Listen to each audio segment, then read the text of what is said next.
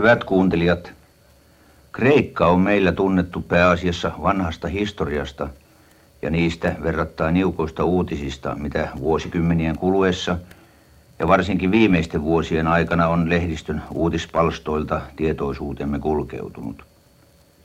Turistin tie suuntautuu tavallisesti pikemminkin Italiaan, Ranskaan, Itävaltaan ja ehkä Espanjaan, mutta Kreikkaa ei matkasuunnitelmissa useinkaan nähdä. Tämä johtuu lähinnä siitä, että Kreikka on onnistunut pitämään matkailupropagandansa suunnilleen samalla tasolla kuin me itse. Kreikan ihmeellisen maan tarjoamat elämykset ovat paljastuneet vain harvoille suomalaisille, ja vieläkin harvemmat, harvemmat ovat siellä kävelleet avoimin silmin ja riittämän ajan varaaten. Radioselostajan matka oli olympiasoihtuviestiin liittyvänä lyhyt ja pintapuolinen. Siitä huolimatta se on jäänyt kokonaiselämykseksi, joita kaikki muut aikaisemmat matkat yhteen liitettyinäkään eivät vastaa. Kreikan väestön ystävällisyydestä, olympian mystillisestä juhlavuudesta ja Akropoliksen pyhästä tunnelmasta olemme jo eräissä yhteyksissä kertoilleet. Siksi viivehdämme tällä kertaa varsin arkipäiväisissä asioissa – Niissä, jotka sisältyvät viiden päivän elämiseen Kreikassa matkalla Ateenasta Korintokseen, Patrakseen, Pirgokseen, Olympiaan ja takaisin. Edellä mainittujen lisäksi tähän sisältyy kuivaa, jos rehevääkin maaseutua, vuoristoa ja Välimeren sinisiä rantoja. Ensi vaikutelma lentoasemalla on, että nyt ei olla tultu kiireitten maahan. Verkkaisesti edistyvät tullimuodollisuudet, joissa kanssamatkustajiemme tavarat joutuvat yksityiskohtaisen käsittelyn alaisiksi. Kirja selaillaan lehti lehdeltä, pelikortti pakkakin avataan ja tammipeli vaneerilevykin koputellaan. Myöskin valuutasta saadaan tehdä tarkka selonteko, joka tosin kuuluu asiaan melkein kaikissa Euroopan maiden tulleissa. Kreikkalainen ei pidä kiirettä, vaan hän istuu, tuumailee mutta ennen kaikkea puhuu ja pohtii esiin tulleita ongelmia. Kerron miltä tuntui ja millaista oli eräässä ulkoilmaravintolossa Pirauksessa, Atenaan kiinni kasvaneessa satamakaupungissa, jossa ensimmäistä kertaa sain tuntuman kreikkalaiseen mentaliteettiin. Istuimme puistopöydän äärellä, kapeilla pienillä tuoleilla, ja saimme tietää saavamme pienen iltapalan, niin kuin sanottiin, ja viivähdyksen Välimeren rannalla lämpimässä Kreikan yössä. Palvelukunta löi nopeudessaan kaikki Pohjoismaissa saavutetut ennätykset ja tuokiossa oli pöydällämme viisi kuusi tomaattilautasta ja neljänneslitrallinen vihreän väristä viiniä. Näin vähän vain, sillä kreikkalainen nauttii hyvin säästellen alkoholia.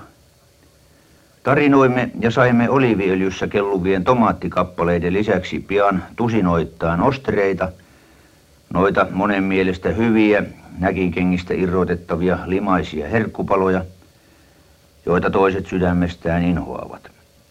Me tiesimme, että maassa ollaan maan tavalla, ja kovasti sitruunamehulla höystettynä ne menivät alas kurkusta ja ihme kyllä pysyivät sisällä. Tummat mustekalan kappaleet, lohen evien näköisiä osin ne olivat, menivät jo suuremmitta siekailemitta tomaatin ja osterien seuraksi, ja sitten kannettiin pöytään vuoroin kasvista ja lihaa, joka luittensa puolesta näytti lampaan käpäliltä. Mutta kaikista näistä uhosi voimakas oliiviöljyn tuoksu ja maku. Havaitsimme, että öljy oli kaikki kaikessa. Voi puuttui kokonaan. Kreikkalaiset ovat kielitaitoisia. Nykypolvi lukee kouluissaan ranskaa, mutta monet puhuvat englantia ja italiaa. Myöskin Saksalla tulee toimeen yleisissä laitoksissa, kuten pankeissa.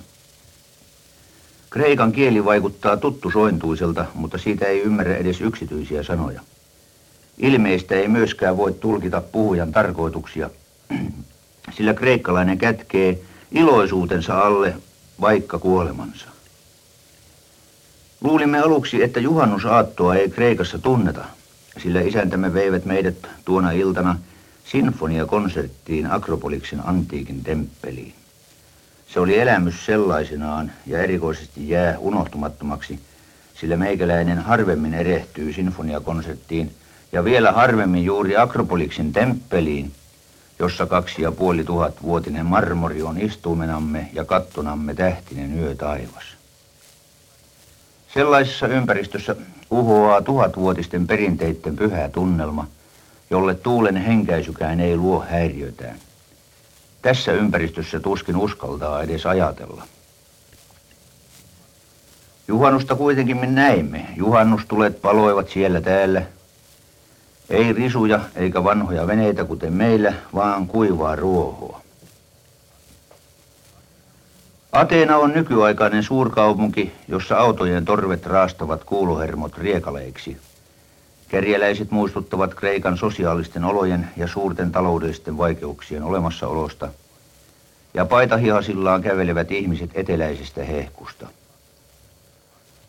Asu ei muistuta Toogaa eikä sen mukana Solonia, Taalesta, Pittakosta tai muita seitsemää viisasta.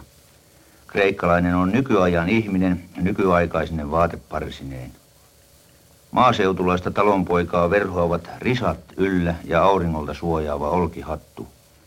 Hänenkään kasvoilta ei hymy hyydy, sillä kärsimysten ja kovan ajan takaa odotetaan aina uutta aurinkoista päivää.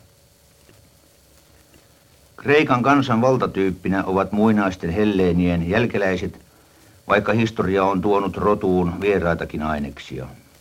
Uskonnollisesti se on myös valtaosaisesti kreikkalaiskatolista. Kreikkalaisissa julkisissa laitoksissa, esimerkiksi Kreikan pankissa, on pari sataa virkailijaa tiskin takana. Tuntuu kuin rationalisointi olisi vasta alullaan ja teurastuskomiteoita ei olisi maassa lainkaan. Maaseudulla saattaa parinkymmenen metrin ojan pätkää olla kaivamassa parikymmentä miestä. Työkalut juoruavat vuosisadan vaihteen ajoista. Kreikan maaseudun kehitys on auttamattomasti 30 vuotta jäljessä meikäläisistä, ja todisteena tästä on heikko luku- ja kirjoitustaitoisuus. Auto on harvinainen näky maaseudulla, ja vierasta katsotaan kuin outoa eläintä. Tästä huolimatta katse on ystävällinen ja kunnioittava. Tuntuu kuin talonpojan ja niin sanotun herran välillä olisi paljon suurempi juopa kuin Pohjolassa, jos täällä ylimalkaa mitään eroa enää voi havaitakaan. Vaikka tarkoituksemme tässä pakinapalaisessa oli puhua vain ostereista ja mustekalasta, niin sivuuttaa ei voi Olympiassa muinaisten raunioiden äärellä sijaitsevaa museota, jossa on monia todistuksia antiikin korkeasta kulttuurista – Siihen aikaan varmastikaan ei väitelty, onko urheilu kulttuuria vai ei. Fyysillinen ja henkinen kulttuuri ovat jo kaksi ja puoli tuhatta vuotta sitten löytäneet toisensa. Oli uljasta nähdä Olympian museossa Hermeksen marmoripatsas, jonka yksityiskohdat puhuvat sellaisesta taiteellisesta vaistosta, jota lienee vaikea ylittää. Yksityiskohdista kiintyy huomi, huomio materiaalin valkeaan ihanaan laatuun ja yksinpä varpaitten kynsien yksityiskohtien tarkkuuteen. Tuntui kuin Hermeksen ilmeessä olisi ikuinen nuoruuden ajatus, urheiluhengen kaikkia yhdistävä voima. Kreikan matka ei unohdu milloinkaan mielestäni. Se antoi ajatuksia yli olympian. Se palaa mieleemme vielä lasten lastemme tiedoissa.